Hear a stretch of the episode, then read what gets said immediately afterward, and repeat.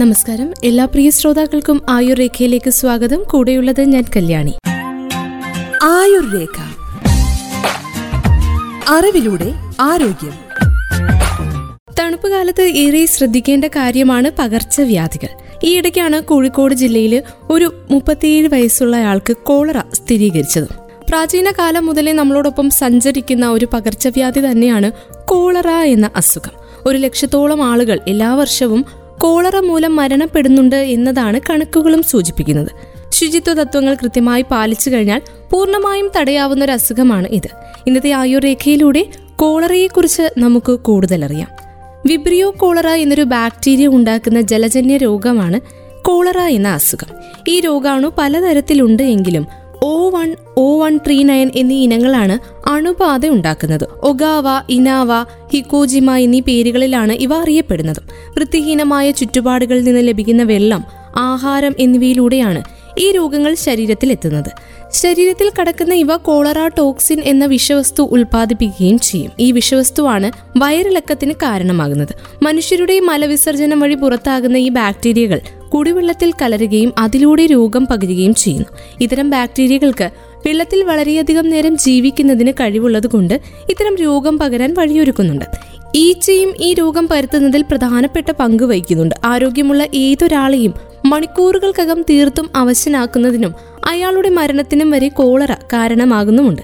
മലിനമായ ജലസ്രോതസ്സുകളിൽ നിന്നും ഭക്ഷണത്തിൽ നിന്നുമാണ് പ്രധാനമായും കോളറ രോഗാണു മനുഷ്യരിലേക്ക് എത്തുക. കോളറ രോഗിയെ പരിചരിക്കുന്ന വ്യക്തി മലമൂത്ര മാലിന്യങ്ങൾ കൈകാര്യം ചെയ്തതിനു ശേഷം സോപ്പിട്ട് കൈകഴുകിയില്ലെങ്കിലും രോഗപകർച്ചയുണ്ടാകും. രോഗാണു ശരീരത്തിൽ പ്രവേശിച്ച് മിക്കവാറും 1 മുതൽ 2 ദിവസത്തിനകം അസുഖം ഉണ്ടാക്കുകയും ചെയ്യും. ഇനി കോളറയുടെ പ്രധാനപ്പെട്ട ലക്ഷണങ്ങളെ കുറിച്ച് സംസാരിക്കുമ്പോൾ വയറിളക്കവും ഛർദിയുമാണ് പ്രധാനപ്പെട്ട ലക്ഷണങ്ങൾ. മറ്റ് വയറിളക്കങ്ങളിൽ നിന്നും വ്യത്യസ്തമായി പെട്ടെന്നുണ്ടാകുന്ന രോഗലക്ഷണങ്ങളും പെട്ടെന്ന് പകരാനുള്ള കഴിവും കോളറയുടെ പ്രത്യേകതയാണ്. മറ്റ് വയറിളക്കങ്ങളിൽ പ്രകടമാകുന്ന പനി, വയറുവേദന, മലത്തിലുണ്ടാകുന്ന രക്തത്തിന്റെ അംശം എന്നിവ കോളറയിൽ കാണുന്നുമില്ല. വളരെ നേർത്ത കഞ്ഞിവെള്ളം പോലെ ധാരാളം മലം പോകുന്നതാണ് പ്രധാനപ്പെട്ട ലക്ഷണം. അതുമൂലം ശരീരത്തിൽ നിന്ന് ധാരാളം ജലം നഷ്ടപ്പെടുകയും രോഗി ക്ഷീണിക്കുകയും ചെയ്യും. രക്തസമ്മർദ്ദം കുറയുകയും തലകറക്കം, നാവിനും ചുണ്ടുകൾക്കും ഉണ്ടാകുന്ന വരൾച്ച, കണ്ണുകൾ താണുപോകുക, ബോധക്കേട് എന്നിവയൊക്കെ കോളറയുടെ ഗുരുതരമായ രോഗലക്ഷണങ്ങളാണ്. ശരീരത്തിൽ നിന്നും ജലാംശം പെട്ടെന്ന് കുറയുന്നത് കൊണ്ട് മൂത്രത്തിന്റെ അളവ് കുറയുകയും വൃക്കകളുടെ പ്രവർത്തനത്തെ ബാധിക്കുകയും ചെയ്യും. കൂടാതെ കോളറയുടെ അടുത്ത പ്രധാന ലക്ഷണമായ ഛർദി ഉള്ളതുകൊണ്ട് രോഗിക്ക് വെള്ളം കുടിച്ച് ശരീരത്തിലെ ജലാംശം നിലനിർത്താൻ സാധിക്കാതെ വരികയും ചെയ്യുന്നു.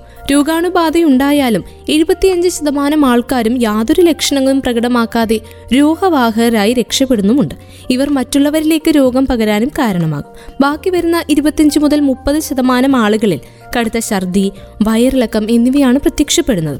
ലക്ഷണങ്ങൾ കാണിക്കുന്നവരിൽ നിർജ്ജലീകരണം കാരണമുള്ള സങ്കീർണതകൾ നേരിടുന്നതും മരണങ്ങൾ സംഭവിക്കുന്നതുമാണ് ഈ രോഗത്തെ ഇത്രയും പ്രശ്നക്കാരനാക്കുന്നത്.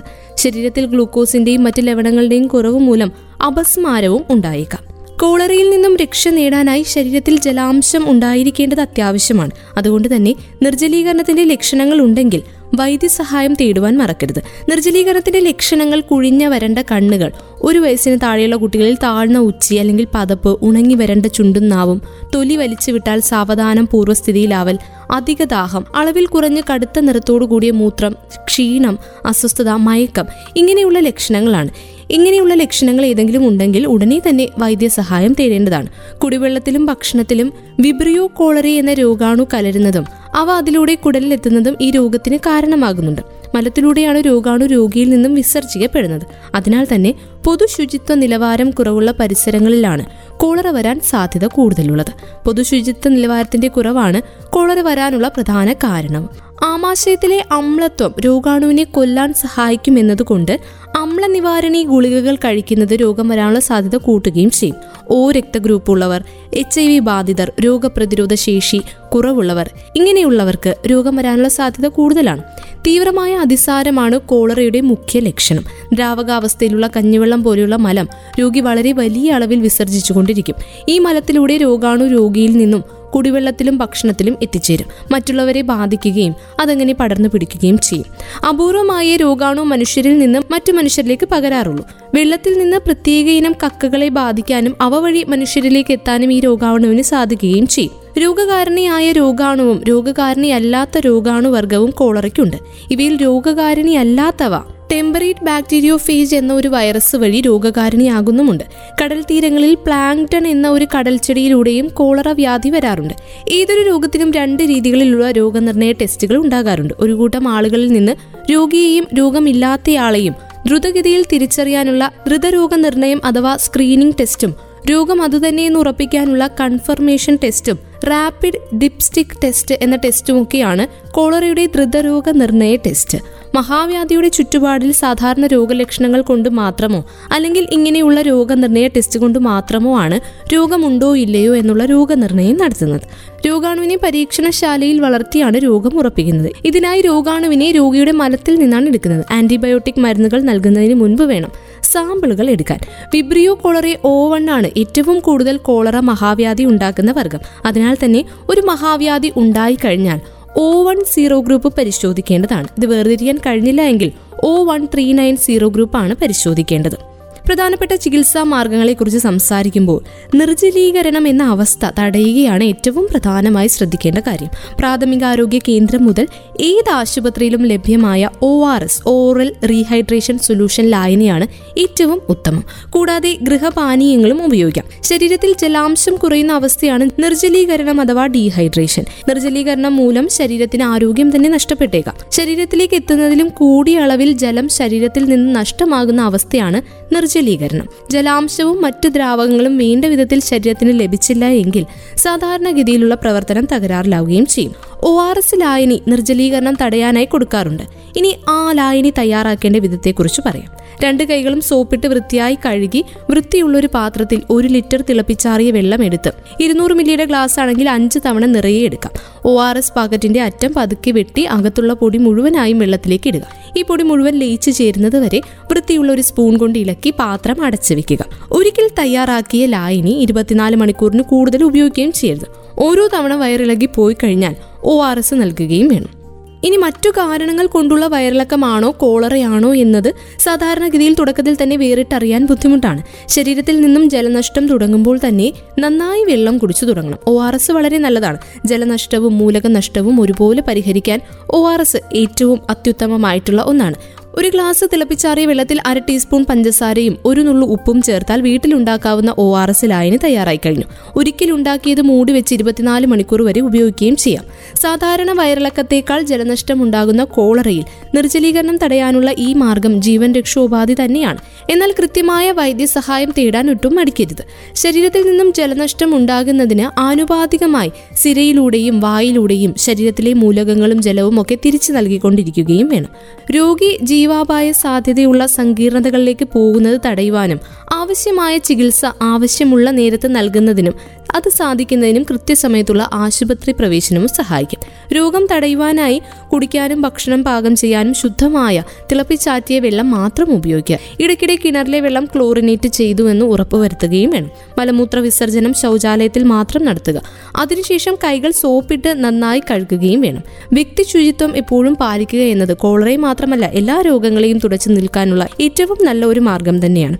ORS ലായനി തയ്യാറാക്കേണ്ട വിധമൊക്കെ നമ്മൾ ഇടവേളയ്ക്ക് മുൻപ് കേട്ടു. ഇനി ഇത് തയ്യാറാക്കുമ്പോൾ കുടിക്കുന്നതിന് പ്രത്യേക അളവുകളുണ്ട്, ചില കണക്കുകളുണ്ട്. 2 വയസ്സിന് താഴെയുള്ള കുട്ടികളാണെങ്കിൽ 1/4 ഗ്ലാസ്, അതായത് 1/2 ഗ്ലാസ് വരെ കുടിക്കാം. 2 മുതൽ 10 വയസ്സ് വരെയുള്ള കുട്ടികൾക്ക് 1/2 ഗ്ലാസ് മുതൽ 1 ഗ്ലാസ് വരെയാണ് കൊടുക്കാവുന്നത്. 10 വയസ്സിന് മേലെയുള്ള കുട്ടികളും മുതിർന്നവരും വേണ്ടുവോളം കുടിക്കാം എന്നിങ്ങനെയാണ് കണക്കുകൾ. ഉപ്പിട്ട കഞ്ഞിവെള്ളം, കരിക്കിൻ വെള്ളം, ഉപ്പിട്ട മോരിൻ വെള്ളം ഇതൊക്കെ വീടുകളിൽ തയ്യാറാക്കി പ്രതിരോധത്തിനായി കുടിക്കാവുന്ന മറ്റു ചില ഗൃഹപാനീയങ്ങളാണ്. സിങ്ക് ഗുളിക ഛർദി മാറിക്കഴിഞ്ഞാൽ ഡോക്ടറുടെ നിർദ്ദേശപ്രകാരം സിങ്ക് ഗുളിക കഴിച്ചു തുടങ്ങാം. ഇങ്ങനെയുള്ള പാനീയങ്ങൾ കുടിക്കുമ്പോൾ അത് വെറും ചില്ലറ കാര്യമല്ല, ഒരുപാട് ഗുണങ്ങൾ നമുക്കത് നൽകുന്നുണ്ട്. ആമാശയത്തിൻ്റെ പ്രതിരോധ ശേഷി വർദ്ധിപ്പിക്കുന്നു, അസുഖം വേഗം മാറുകയും ചെയ്യുന്നു, തീക്ഷ്ണതയുണ്ടെങ്കിൽ അത് കുറയ്ക്കുന്നു. ആൻറ്റിബയോട്ടിക്കുകൾ ഡോക്ടറുടെ നിർദ്ദേശപ്രകാരം കഴിക്കുകയും വേണം. അതുമാത്രമല്ല, ദഹിക്കാൻ എളുപ്പമുള്ള ഭക്ഷണം 5 മുതൽ 7 തവണയായി കഴിക്കുന്നതായിരിക്കും ഏറ്റവും നല്ലത്. ഇനി കോളറ വരാതിരിക്കാൻ ശ്രദ്ധിക്കേണ്ട ചില കാര്യങ്ങളെക്കുറിച്ച് കേൾക്കാം. തിളപ്പിച്ചാറ്റിയ വെള്ളം മാത്രം കുടിക്കുക എന്നതാണ് ആദ്യത്തെ പടി. തിളച്ച വെള്ളത്തിൽ പച്ചവെള്ളം ഒഴിച്ച് തണുപ്പിച്ച് കുടിക്കുന്നത് ഒഴിവാക്കുക. പച്ചക്കറികൾ, പഴങ്ങൾ എന്നിവ വൃത്തിയായി കഴുകി മാത്രം ഉപയോഗിക്കുക. കഴുകുന്ന വെള്ളം വൃത്തിഹീനമാകുന്നതും കോളറ വരുത്താം. മലവിസർജനത്തിന് ശേഷം കൈകൾ സോപ്പിട്ട് ധാരാളം വെള്ളം കൊണ്ട് കഴുകി വൃത്തിയാക്കുകയും വേണം. ചെറിയ കുട്ടികൾക്ക് മലവിസർജനത്തിന് ശേഷം വൃത്തിയാക്കി കൊടുത്ത മുതിർന്നവരും കൃത്യമായി ഇത് പിന്തുടരേണ്ടതുണ്ട്. മഴ പെയ്ത ചുറ്റുപാടുകളിൽ വെള്ളം കെട്ടിക്കിടക്കുന്നത് ഒഴിവാക്കുകയും വേണം. അഴുക്കുചാലുകളിൽ നിന്നുമുള്ള വെള്ളം കുടിവെള്ള സ്രോതസ്സുകൾ നശിപ്പിക്കുന്നില്ല എന്ന് ഉറപ്പുവരുത്തുക. കോളറ സ്ഥിരീകരിച്ചു കഴിഞ്ഞാൽ അടുത്തുള്ള ആരോഗ്യ പ്രവർത്തകരെ വിവരമറിയിക്കേണ്ടതുണ്ട്. Anganwadi teacher, ASHA worker, health inspector മുതൽ പ്രാഥമിക ആരോഗ്യ കേന്ദ്രത്തിലെ ഡോക്ടർ വരെ സർവർക്കും ഈ വിവരം അറിയാനും വേണ്ട നടപടികൾ ഊർജിതമാക്കാനുമുള്ള കടമയുണ്ട് എന്ന് നമ്മൾ മനസ്സിലാക്കണം. കിണർ ക്ലോറിനേഷൻ പോലെയുള്ള കാര്യങ്ങൾ ആരോഗ്യ പ്രവർത്തകർ ഏറ്റെടുത്ത് ചെയ്യുന്നതാണ്. ഇനി കിണറുകൾ ക്ലോറിനേറ്റ് ചെയ്യുമ്പോഴും ചില കാര്യങ്ങൾ മനസ്സിൽ കുറിക്കേണ്ടതുണ്ട്. അതെന്തൊക്കെയാണെന്ന് കൂടി കേൾക്കാം. 1000 ലിറ്റർ വെള്ളത്തിന് 2.5 ഗ്രാം ബ്ലീച്ചിങ് പൗഡറാണ് കിണർ വെള്ളം ക്ലോറിനേറ്റ് ചെയ്യാനുള്ള അളവ്. ഓരോ പടവ് ഏകദേശം 1000 ലിറ്റർ ആയിട്ടാണ് കണക്കാക്കുന്നത്. കിണറ്റിലെ വെള്ളത്തിന്റെ അളവ് കൃത്യമായി കണക്കാക്കാൻ ഫോർമുലയുമുണ്ട്. ആവശ്യമായ ബ്ലീച്ചിങ് പൗഡറിന്റെ അളവ് കണ്ടെത്തി കഴിഞ്ഞാൽ ഒരു ബക്കറ്റിൽ അല്പം വെള്ളമെടുത്ത് അതിലേക്ക് ഈ അളന്ന് തിട്ടപ്പെടുത്തിയ ബ്ലീച്ചിങ് പൗഡർ ഇട്ട് കുഴമ്പ് രൂപത്തിലാക്കണം. അതിനുശേഷം വെള്ളം ഒഴിച്ച് ബക്കറ്റിന്റെ 3/4 ഭാഗം നിറയ്ക്കുക. പദാർത്ഥങ്ങൾ ബക്കറ്റിന്റെ താഴെ ഭാഗത്തേക്ക് ഊർന്നിറങ്ങാൻ 10 മിനിറ്റ് കാത്തിരിക്കണം. മേൽഭാഗത്തുള്ള തെളിവെള്ളം വേറൊരു ബക്കറ്റിലേക്ക് ഒഴിച്ച് കിണറ്റിലേക്ക് ഇറങ്ങി ശക്തിയായി പൊക്കുകയും താഴ്ത്തുകയും ചെയ്യുക. ക്ലോറിൻ ലായനി വെള്ളത്തിൽ നന്നായി കലർത്താനാണ് ഇങ്ങനെ ചെയ്യുന്നത്. 1 മണിക്കൂറിന് ശേഷം വെള്ളം ഉപയോഗിക്കുകയും ചെയ്യാം. ഇങ്ങനെയുള്ള വിവിധങ്ങളായ പ്രതിരോധ മാർഗങ്ങളിലൂടെ കോളറയെ പ്രതിരോധിക്കുവാനായിട്ട് നമുക്ക് സാധിക്കും. ഇന്നത്തെ ആയുർരേഖ ഇവിടെ പൂർണ്ണമാവുകയാണ്. ഇന്ന് നമ്മൾ ആയുർരേഖയിലൂടെ കേട്ട് കഴിഞ്ഞത് കോളറയെക്കുറിച്ചും കോളറയുടെ വിവിധ ലക്ഷണങ്ങളെക്കുറിച്ചും പ്രതിരോധ മാർഗങ്ങളെക്കുറിച്ചുമാണ്.